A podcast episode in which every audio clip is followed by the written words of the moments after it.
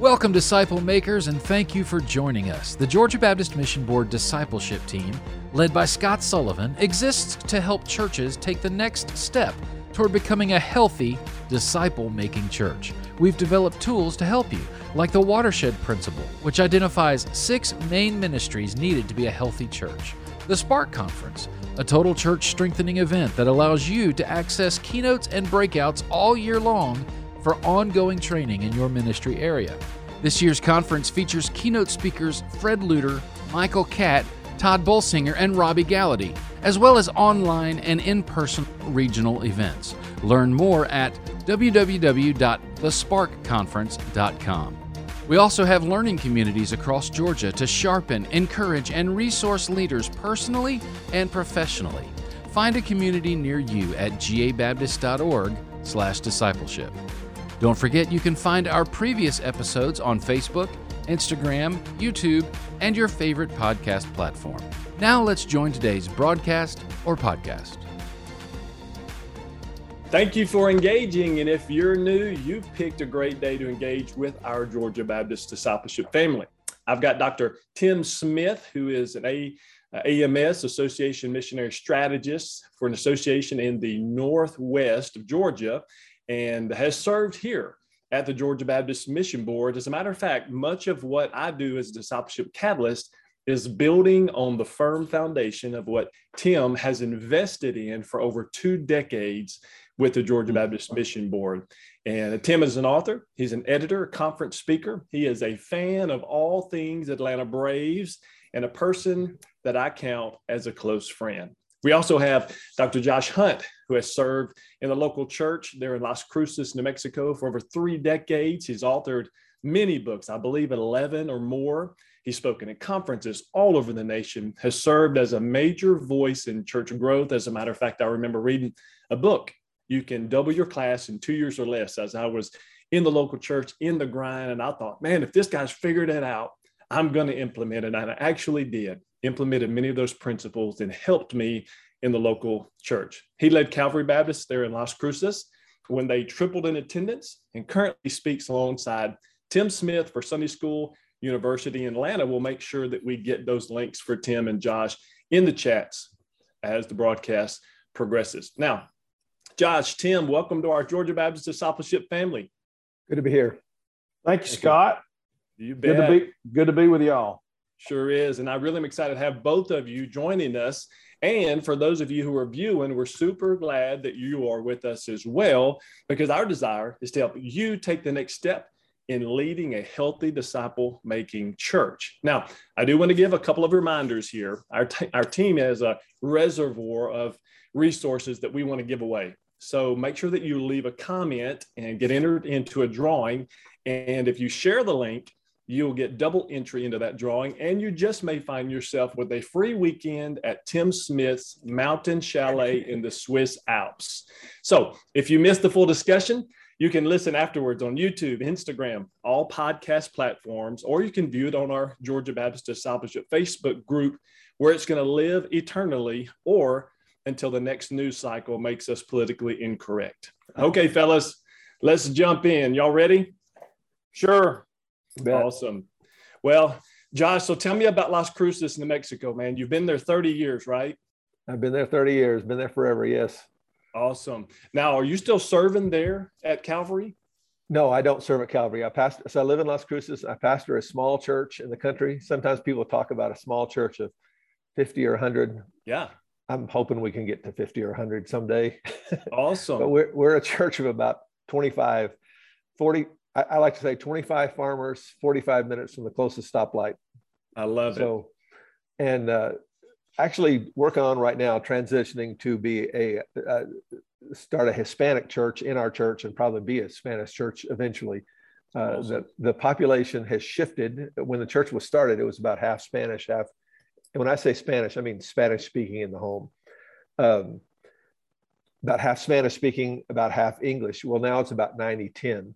Yeah. Um, and so it's the location is such that you would never start a church there if there weren't an English speaking church there. So, anyway, we got a guy came last week and uh, moved into the parsonage, and uh, he's going to help us start a Spanish work, and that's what we're doing. So, Well, look, I have always enjoyed your heart for ministry, have read many of your books, and so grateful to have you on today. Now, Tim Smith, uh, one of my favorite yes, people. And I've always said Tim is that guy who's forgotten more about Sunday school than I even know. So glad to have you on here as well. Matter of fact, I think uh, now that you are not at GBMB and over living in White, Georgia, I believe you are the mayor probably of the uh, town. Now you've been there a while and kind of running things. They just uh, call on me to scrape the roads when it snows. so I'm just in charge of the road department.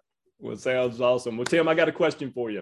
Yes, sir. Aaron Earls with Lifeway Research, he mentioned an article recently, and he talked about how 20 years ago, most churches were growing at least 5% annually. Now, he had done some updated research and showed that only one in three now are growing 5% or more. So, just my question for you what do you guys see in churches as they regather after COVID? But let's zero in specifically for the Sunday school and that that on-campus Sunday morning groups. What are you seeing? Yeah, it uh, it has been a um, incredible journey, year and a half, two years almost in this pandemic period. Um, you know, I can I can remember that weekend in March when we shut down, and we just you know everybody's like, oh, you know, uh, even before it was like oh you know this is this is not coming nothing's going to mm-hmm. happen and then and then when it it did happen you know i'll be a couple of days couple of yeah. weeks well when they, they when they when they canceled uh, major sporting events that that was kind of the light going off for me yeah that was the shock to the system yeah. so it, it, it was uh, more than what anybody ever thought ever had experienced. We they didn't teach a class about this in seminary. Uh, there yeah. weren't any books or seminars to help, and so um, we have been going through this, um, uh, building the airplane in the air, if you will. Yeah. And so, or, or as I've said, we're changing a flat tire going 65 miles an hour. But what we're seeing, what I'm seeing is is right now uh, attendance is not back to where it was pre-COVID. Um, I'm, I'm seeing in most churches between half of what they had um, before COVID, uh, at best 75% uh, back um, in attendance. And so uh, it, has it, been a slow comeback and, and still uh, we're not out of the pandemic yet. So, so about 75% is what, what we're seeing um, on a national average of coming back to on campus Sunday morning, Sunday school uh, yeah. groups. And so I, I, I, say that because I don't want pastors, uh, Sunday school directors to be discouraged uh, if they're not back to where they were before COVID it, it's just a different world. So much has happened in this in this year and a half, two year period. That that's a uh, great thought, Tim, because a lot of the pastors that we're seeing right now, you know, and we would hate to admit this, but we do tend to draw a little bit of our self esteem based on how well things are going. It's a terrible way to do ministry, yeah. but a lot are you know, when they're only seeing 30 or 40% come back and they feel like a failure. Yeah. And you brought up a great point because I think it really is important that we don't attach our value to the attendance in our church if, if at any point in our ministry, specifically now. Yeah. And I, and I would say a, a better way to gauge, you know, what's going on is not the total attendance uh, on a weekly basis, but what um, percentage of your groups are back. Mm. You know, uh, if you had five Sunday school classes before COVID, and you got four that are meeting right now, then that's that's a victory. So, yeah. so so just know that uh, it, it's a long journey that we're going to be on, and uh, it's it, it, uh, it, it's not what it was before and be encouraged. So but i will say this there, there's two things that i'm seeing that are that are critical and that is this um, the importance of the relationships the connections. And, and i'm not talking about the typical you know hey how you doing? I'm fine. You're fine. We're all fine here. At this fine. First baptist family you know that that superficial church stuff you know where where we're not real but we're we're really connecting knowing each other knowing our hurts knowing our joys knowing you know just basic th- those relationships are critical. And what what i'm seeing is the churches the groups the sunday school classes that had that kind of deep relationship um, with their classes and with their group members those groups are coming back uh, and and and thriving, but and even thrived during the pandemic. But those churches that did not have relationships, did not have connections, didn't have family in their groups, and they were more about just coming to cover a lesson and hearing someone preach the lesson. Um, those groups are struggling uh, because people, uh, more than ever, uh, realize their need for relationships. And so that's an important factor. If, if your Sunday school class has not built connections with your people, you've got to do that. And then, and then also uh, with that, I've seen a, a transition in in teaching style. It, it, hmm. it, was it was so interesting to watch the progression during the pandemic as as classes tried to go online and they became um, you know just a talking head uh, and and no interaction. Uh, I, I, can remember one Sunday school class that I jumped into and and watched. There were actual people asleep on the screen. Uh, and, and, and not just you know uh, wasn't a deacons meeting it was a sunday school class and uh and and they were asleep uh, but but the change is this: we we have been about, as I said earlier, preaching the lesson. Mm-hmm. There is such a desire for for engagement, discussion. Um, people desire to be engaged not only with God's word because that's so important, but they desire to be engaged with each other and to hear from each other. So whether you're doing it online uh, or whether you're doing it in person, there is such a desire for people uh, to be engaged. And so it's changed the way that we teach. If all we're doing is lecturing, yeah, preaching the lesson, uh, our people are not getting it and they're not growing and, and they don't stick and they don't stay. That's so, a great thought. That's so I would say, thought. I would say the two things is emphasis on relationship and connection, going deeper than the we're fine, uh, you're fine, we're all fine here, but relationships and and engagement, discussion with the yeah. teaching. So that's that, that's what I'm seeing. That is beautiful because Tim, I think one of the, or really the two beautiful aspects of the gr- small group experience is that it, it's so different than the large group because in, in that small group you can have the discussion, you can interact with the word, people can process and they can talk, which you don't get in the large group. And then you also have that ability to create what I call the 2 a.m. relationship, which people think, oh, I love my pastor. You know, they think they're connected with the pastor because because he tells stories about his kids every Sunday morning from the stage. But what I'm trying to help people understand is you really don't know your pastor. You're really not connected to your pastor because you only hear stories about his family. If you're not eating lunch with him, and engaging in, in fruitful conversation back and forth, you don't really know him as well as you need. It's such an important deal that what I call the thumb of our discipleship, which is that that Sunday school class or that group experience. Um, just love it. Now, Josh, uh, let me transition here, turn the page on that topic. Uh, Ken Braddy wrote a, an article, and in it, it was called 25 Reasons Sunday School is Declining.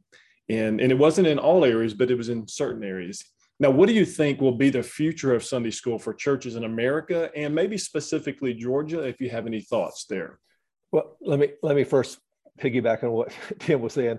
I, I visited a church years ago, not two, maybe five years ago, uh, in Beaumont, Texas. Did a conference there, and it was just after maybe six months or so, maybe a little more, after they had had a big one of the big storms had come down there, and uh, it just devastated that town. And they actually shut down church for about three months, I believe. Mm-hmm. Um, and they had all their people on Sunday morning doing service projects, do, going out and mudding out homes and and uh, so on.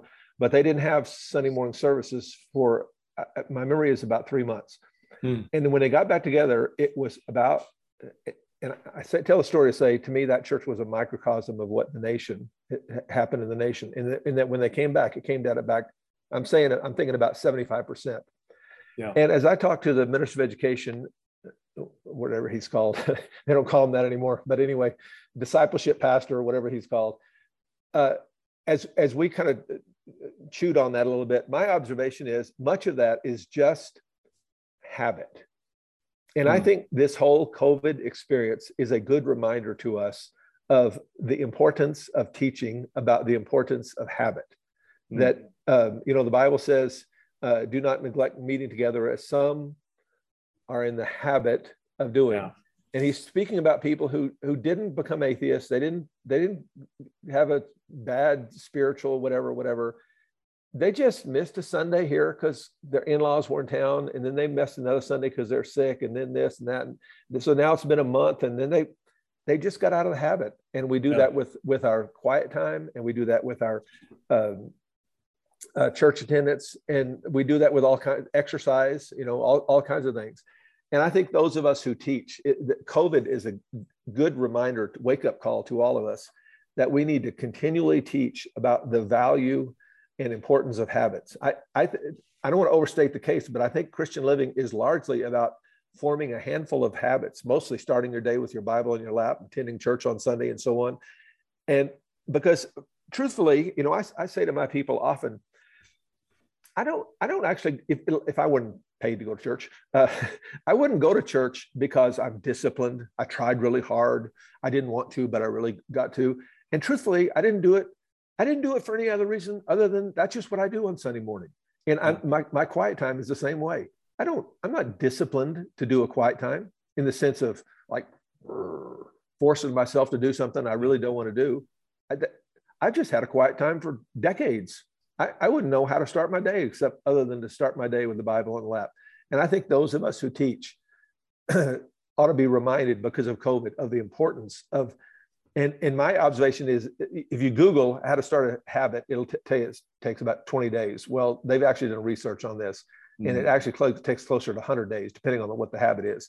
Right. If, you want to start a habit of eating a Snickers every day, it doesn't take, take very long. But well, Josh, hey, let me let me dig down because I think you're onto something right here. Um, Tim Elmore would call it a habitude. I would call it a, a rhythm. I think they're critically important. Absolutely. So, what would you say? And Tim, feel free to jump in here what do you guys say, think would say if you say here, here are, here are two or three of those habits, habitudes, rhythms that are very important for the Christian? Because I think if we can talk about that just briefly, that some of those who are viewing, they need to know what those are because those are things that we can talk about and we can help to set up in our systems. Well, to me, clearly the absolute positively single most important one is what's generally called a quiet time. I usually use the, this little phrase, starting your day with your Bible on, on your lap. And I, I mean, and I say so often in my church that if I were to say, you need to start your, they would complete the sentence for me because I have heard, said it. I say it nearly every week. You need to figure out a way to say it because my observation is you do this one thing. I actually wrote a book on this a few years ago because you, you read any book on spiritual disciplines and it'll list about 13 of them. Well, I can't remember 13 things, but I can remember one thing and yes. that is, if I will start my day, in fact, my definition of disciple is just this is one who regularly exposes himself to the word of God with a view to application, but not moralism, with a view to application in the power of the Holy Spirit. Uh, that that's my definition of a disciple. And as, as for some, I don't know who's watching this. Is this yeah. Sunday school teachers or pastors, whoever we got? But yeah, as a both. pastor or a Sunday school teacher, my number one thing that I am trying to do as a pastor. If I was a Sunday school teacher, this would be my number one thing to do. I'm trying to get my people to start their day with their Bible on their lap. Because my observation is if you can get, do that, it is the first domino that falls and everything else comes. Giving comes and learning not to worry comes and being more loving and forgiving comes and everything will come if we can get people to start their day with their bible in the lap i'm going to start preaching here that's Amen. a great word Amen. that's a great word tim any thoughts yeah, I'm right there. Uh, the the number one thing that creates spiritual vibrancy in a person's life is the daily habit of daily Bible reading. Uh, yes, read your Bible, pray every day, but also two things that I've found that are important.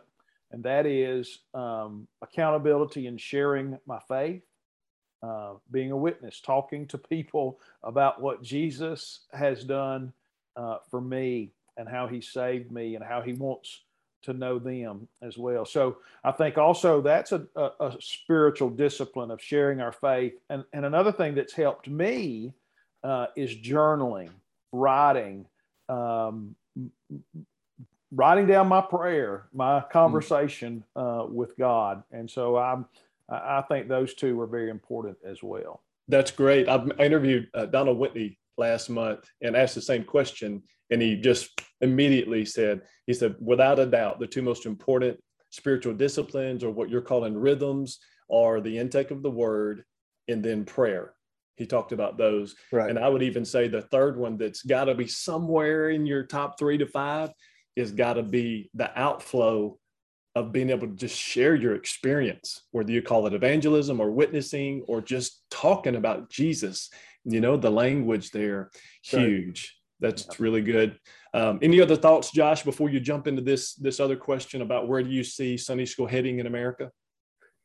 No, we'll stop there. Okay, great, great. Well, let's do, let's let's turn the page then and tell us what your thoughts are about the future of Sunday school in America. Because I'm really interested because I get a lot of calls, a lot of emails. Every conference I go to, people talk about, "Hey, man, where's this thing headed?"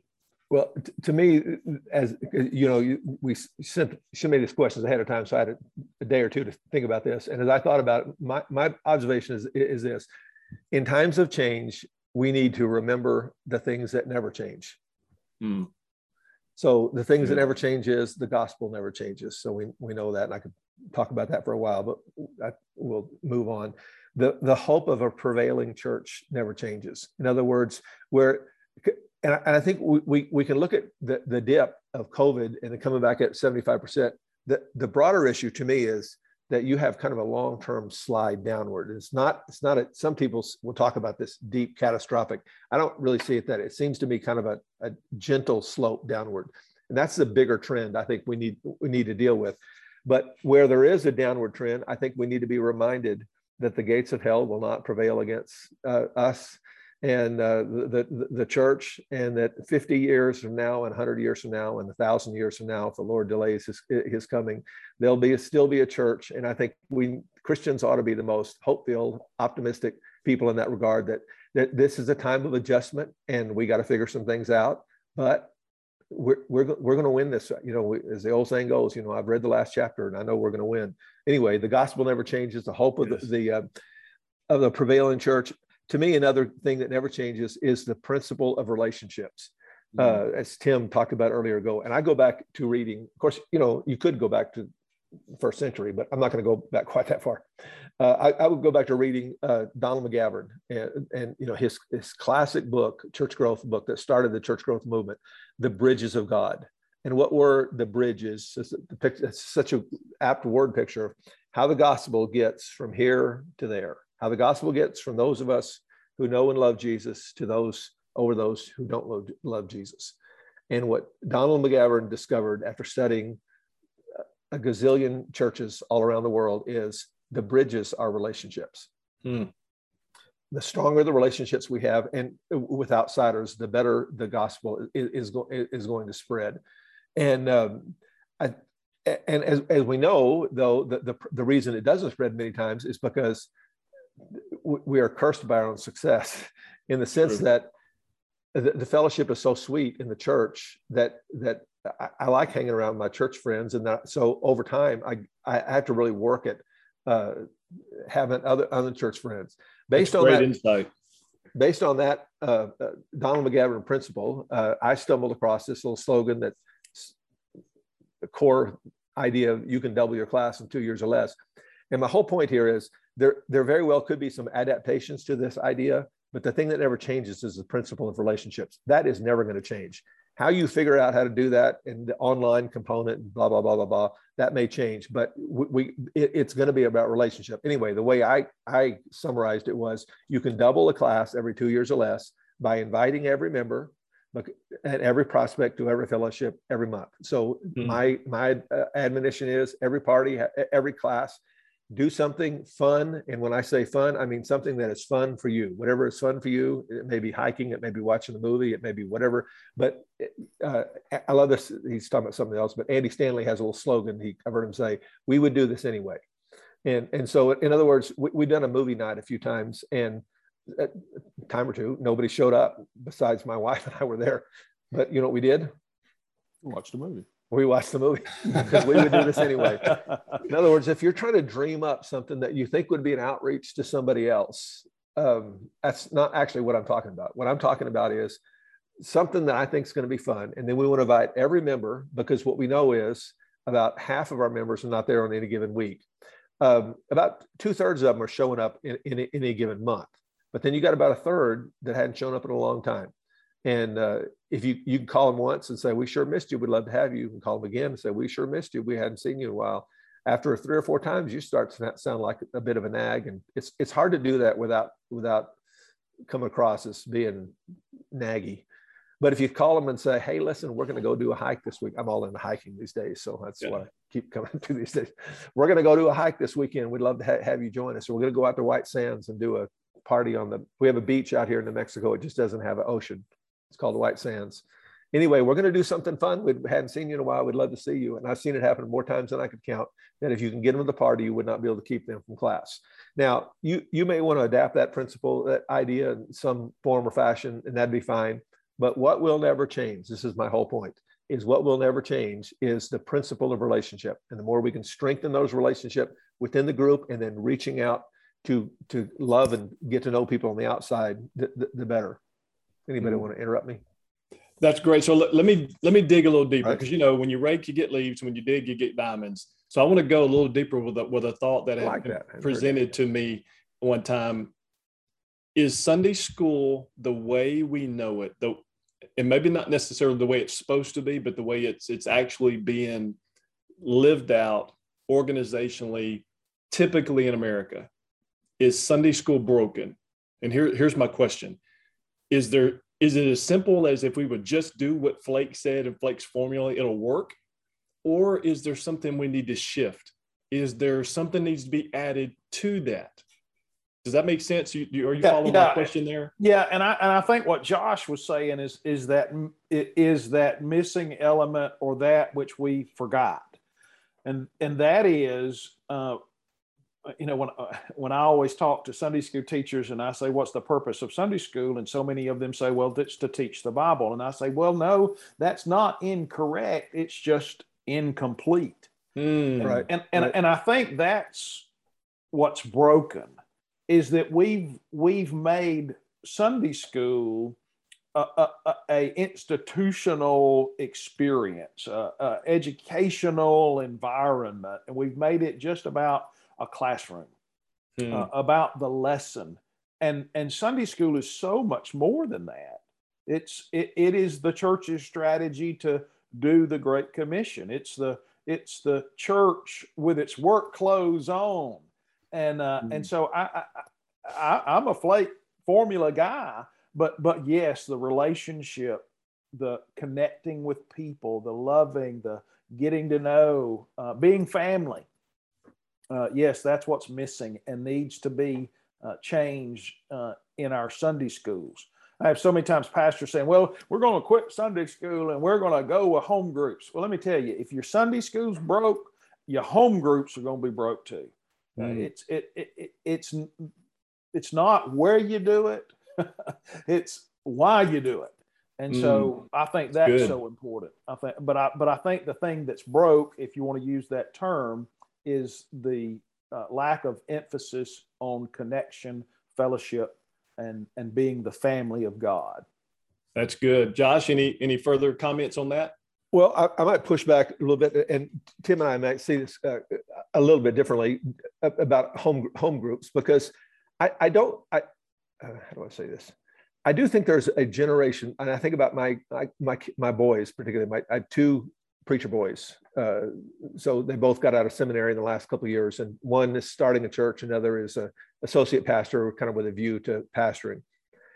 And so they're 30-ish, um, obviously very committed to Christ, um, preachers, and, and so on. and I think for them and their many in their generation, the whole idea of Sunday school is just a little bit boring to them. And I, th- I do think, and I would, I mean, I'm, I'm, people have called me Mr. Sunday School. I, I, believe in this stuff, and it's, it, There's a part of me. I hope my kids don't. I don't know if I want them to see this or not, but anyway, there's a part of me that kind of saddens me that they don't, they don't love it like I do. But the truth is, they don't. And and and the truth is, Sunday school has a, a there's a branding issue, and and uh, you know if you've got a branding issue, um, you can try to persuade people that your brand is a good brand, or you can get a different brand.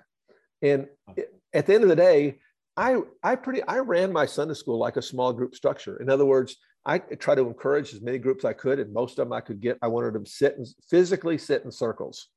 You know, you ask if Sunday school is broken. One telltale time, sign. If you walk down the hall in every class, I've been in little classes that they were 12 by 15 feet and little rows. You know, little pulpit in the front and rows of four. I think, what? Why don't you guys just make a circle and talk here?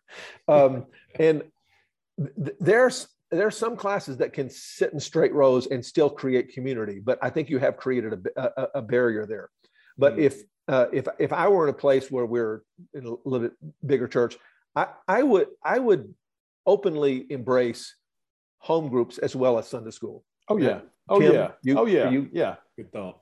Yeah, I'm and, I, am there with you, brother. I okay. agree totally. I mean, I've done it. I've I've right, done both. Right. Yeah, because I think there is a younger generation that just you, home groups are cool and Sunday school is old fashioned, yeah. and it's just it, it is a hard slog uphill to try to persuade them otherwise. So you, in, in other words, uh, saying from a marketing perspective, if the customer wants to buy a blue ball and you are selling red balls well, you can you can either try to persuade them that red balls are really, really, really good, or you can just say, well, why don't we just start making blue balls? Um, and yeah. uh, if the cust, you know, if the customer wants a home group, well, I, I want them to study the Bible in groups. That's what I want them to do. Yeah. Whether they do it on Sunday morning or Tuesday night, I'm not all that concerned about that. I am concerned that they get in a group and do life together. So yeah, I love it, Josh. It's great insight, uh, Tim, as well. And we're going to put links to the book that you've uh, mentioned here as we've talked along, but also the Ken Braddy article. And I've always said, you know, because like two weeks ago, I got a phone call from guy, you know, I guess about 20 minutes from building, and another guy about 20 minutes the other direction. Right? They're they're saying the same things, but they're asking for different elements: small group versus home group versus Sunday school. And here's what I told them figure out who you are and then be very very very good at what you do don't, right. don't try to right. be what's down the street but just figure out what it is and we can help you with the key components that need to be in both of those right and man, then just storm hell with a water pistol. Be very good right. at what it is. So, hey, let me let me shift here because we I want to get through the, to this next question because I'm I'm really interested here. Um, I wrote in the watershed principle booklet that uh, we developed, sent out last year. Um, it said this much of organizational success flows from the character of the leader and his ability to get the body of Christ to buy into vision. Now, what are the biggest challenges that are facing our church staff that have the responsibility of leading vision for Sunday school and groups ministry discipleship? So I'd love to hear from both of you guys on these uh, these challenges that are facing, yeah. um, and maybe just some wisdom, best yeah. practices. And and I know that you know we want to we want to say because of COVID uh, that here's the the challenges, but the truth is uh, these challenges were here before COVID and they're here mm-hmm. now, and that is recruiting leaders, recruiting teachers, yeah, training teachers, training leaders, starting new groups, starting new class. Those three things are the are the biggest challenges, and they were here before. They're here now, yeah. and they're probably going to be with us always. But the recruiting of leaders, if if nothing else, you mentioned it earlier that I'm an Atlanta Braves fan. that if nothing else, pastors and church leaders should learn from the Atlanta Braves that were a 500 team throughout the entire season. Their best players are hurt and on the bench. and they go and they recruit a mm. whole brand new half, half of their starting lineup. They bring them in after midseason and they win the World Series. That teaches us how important recruiting leaders uh, uh are. We've got mm, to have right, those. Right. And, and so, Pastor, your number one job Sunday school director, your number one job. Sunday school teacher, your number one job is yep. recruiting leaders. Now, not every leader that you recruit is going to be successful. Not every leader you recruit is going to be productive. Yeah. Not every leader you put in place is going to be there in a year or five years, but you got to recruit leaders and you got to train them. And I want to say to you right now, Pastor, bring your people together uh, uh, start off quarterly. Start off bringing them together quarterly. You say, "What? Well, what do I do?" Show them this. Show them a session uh, from this. Download this. Show it to them. Discuss it. That's a great word, Tim. And, and we have a discipleship consultant actually in every region that if they want to bring that person in to actually do a training or to help them develop a, a pathway to do four to six trainings, we can help you with that. And so recruit, train, and start new groups. How do you start new groups? It used to be when I started out years ago, we did it by age. It's not the same. It's life stage, it's niche, niche groups, it's common interest. Um, a, a, a, motorcycle uh, group, uh, a, a flower group, a, find those common elements and start a group, start a Sunday school class, a neighborhood, uh, age of children. Uh, there are tons of ways to start groups today. So recruit the leaders. That's your job, pastor, Sunday school director, Sunday school teacher. Your number one job is to recruit new leaders, train them. On the job training is the best, and start those new groups. Hmm. Great, great thought. Josh, any thoughts there? Well, I just want to emphasize, agree with, say amen to Tim, and, and, and, by, and by saying two things. Number one, Jesus said it, uh, this is always going to be the case. He said the harvest is plentiful. The, what's that next word? Workers. He said mm. the problem problem is never going to be with the harvest. The problem is workers. And so, you know, that's I, I, as Tim said, our, our if you're a small group pastor, your number one job is to find workers. And I, my observation is it's true. It's it's the need of the hour in every church I've ever been in. Um, I've, I've been privileged, uh, as you guys have, to be in some really um, big churches. I remember the first time I was in uh, First Baptist uh, Orlando, which I forget the exact numbers, but somewhere in the range of 3,000 in attendance at the time. And I, I remember thinking to myself, man, if you had this many people, look at look at all these workers out there. and I and I remember my, the, the minister of education said to me, he said, Josh, do you have any idea how many how much recruiting you have to do, how many phone calls you have to make to recruit a Sunday school teacher, and I want an in-reach leader, and I want an outreach leader, and I want a fellowship leader, and so on for a Sunday school of 3,000 people. And we need preschool workers and we need children's workers and we need yes. all that. And, and, and, and then you go to a little bitty church like mine and, you know, 25 people and, and, and you ask me, what's, what's the need of the hour? I said, we're so small, we don't have any workers. Mm-hmm. Big churches, little churches, yeah. everywhere in between. And uh, I think something that pastors ought to say often. I tell you, I, I've got I get a lot of amens I, every time I say this. I bet Tim does too. You probably do too, Scott.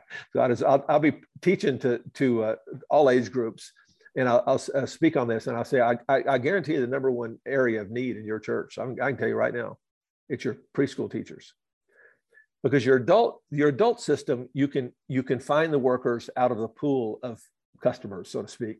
Yeah.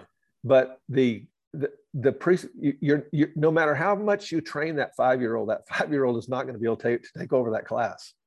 Yeah. um, and so we got to get we got to constantly cast the vision for the adults to go down and teach the kids. So anyway that's my other thought. And i think that's where the genius of the recruiter comes in those who are able to do that well that's where their strength is. Because i feel like we've got to be able to give those people a vision of what they're doing in leading that group that's worth giving their life to. Like that that we can help them understand just how gospel impact how incredibly impactful it can be when they invest their lives in other people and then they see those people's lives change and their kids and their grandkids and then and if, and if we can give them the vision and then walk alongside them and say but here's the deal i'm asking you to do this but i'm not going to leave you alone. And we're going we're going to train you and my phone is always available to you i want to walk beside you in this process and then i think the starting new groups that tim talked about that's the natural outgrowth when that person catches the vision invest heavily, sees life change, and then understands when we start new groups, we'll connect new people. Right. Just great thought, guys. All right. Hey, let's let's shift to this last here because I, I want to make sure that you guys get a chance to talk about Sunday School University. And I want so tell us about what you're doing with that, how that can be beneficial for our churches who are using Sunday school specifically, but even even the small group Sunday morning Bible study ministry. Right. This group is is not a new group. This group this group has been around for decades. I can remember in the early 80s getting a VHS tape with this thing from Sunday School University.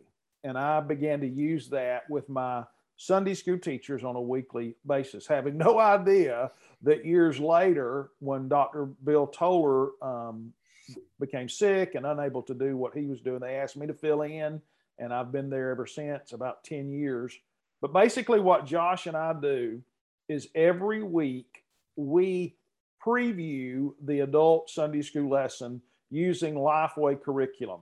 I do the Explore the Bible, Josh does the Bible studies for life. And what we do is we give you about a 15 to 17 minute preview of the scripture. And, uh, and, and, we give you some helps as a teacher. And, uh, and so you, um, you, you get uh, us teaching the scripture, and that goal that we have is helping a new teacher. They don't know what to do, how to teach. You know, they just got the book. Somebody said, We meet in room three, and now I'm a teacher. How do I do that? We're yeah. helping that new teacher. We're also helping that busy teacher. I mean, life's crazy, everything's going on. And and and you know, I, I wish every teacher that I have in my Sunday school would would spend an hour a week, an hour a day preparing uh, a Sunday school lesson, but that's not the case. So I want to help that busy teacher. And then number three, the one that we help is uh, y'all have seen him, the guy that walks in, he's got uh, eight commentaries underneath his arm. He's got uh, 72 pages of notes, and and he doesn't get through uh, the introduction, and then the bell rings, and it's time to go to worship. And so, what we try to do is we help that that teacher narrow down. Here's what this Bible verse. Here's what these verses are about, and help them be focused. That's, a, so that's what, great. And so what we do is we I give them an outline. You know, you get an outline every week uh, we also give them about 13, uh, 10 to 13 discussion questions uh, that they can use with their group. And so it, it's a great uh, resource. It's been there forever. It, it, you can get it online or uh, you can get the good old fashioned DVD but it's Sunday Can school. you get, get it at VHS anymore, Tim? still, still, still I think there's an eight track still floating around. In the yes, we're in the museum. Josh, we're that old, brother. Uh, That's but, awesome. But hey, let me give a university.com.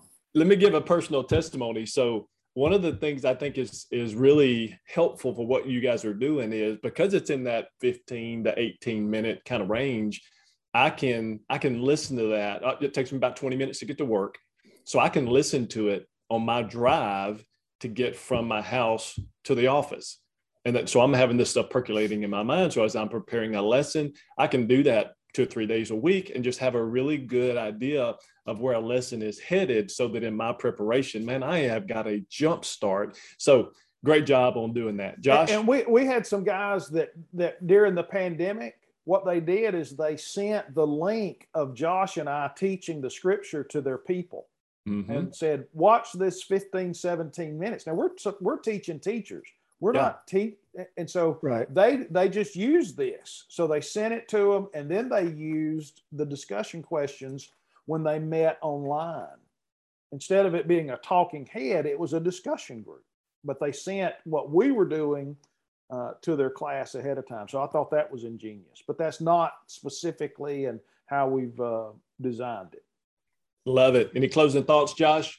Yeah, well, just you know, I, Tim can't do it this way because he didn't. He's not teaching in a local church every every week. Uh, but my my normal week uh, on Monday, I so I do two things. I do the Sunday School University things, and I got my own uh, lessons called Good Questions. Have groups talking. Yes. So, at any rate, I actually am preaching the curriculum for three months from now.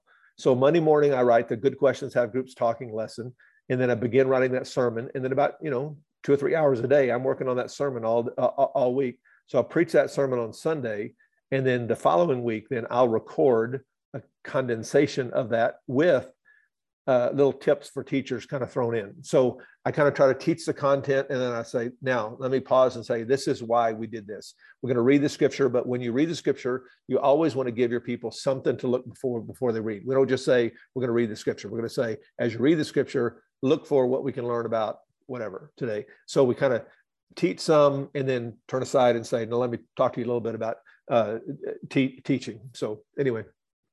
That's fantastic, guys. I appreciate you being on with us today. And, and I want to speak directly to our audience for a second because, listen, friends, you may be serving in a local church context that feels like maybe God left and decided to go to the church down the street. Or maybe it's been months or years since you felt the Holy Spirit of God move in power in your life or in your church. I want you to take heart and I want you to, to to pay attention to these nuggets of wisdom that Josh and Tim have shared with you because you can make a difference where you are in your context with what you have in this time of craziness. And what I want to encourage you to do is to go the second mile.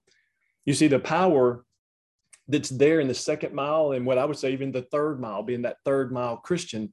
You see, in the, in the ancient Roman world, the Roman soldiers were permitted to force their people to carry their load for one mile and give their horse a break. Then Jesus comes along in Matthew 5 and says, Hey, carry it the second mile, you know, go above and beyond here. And here's why because in the first mile, you're powerless because you're forced to serve. The second mile, you're powerful because you chose to serve. And that, my friends, is the kind of faith and effort that will take, that's what it's going to take to create a generationally impactful future church. So I hope you'll attach to these nuggets. We're going to put links to Josh's organization, to some of these tools that we've talked about. We want you to take advantage of that. And we want you to know that you are not alone, especially if you're in Georgia. We've got consultants in every region that are here and ready to serve you.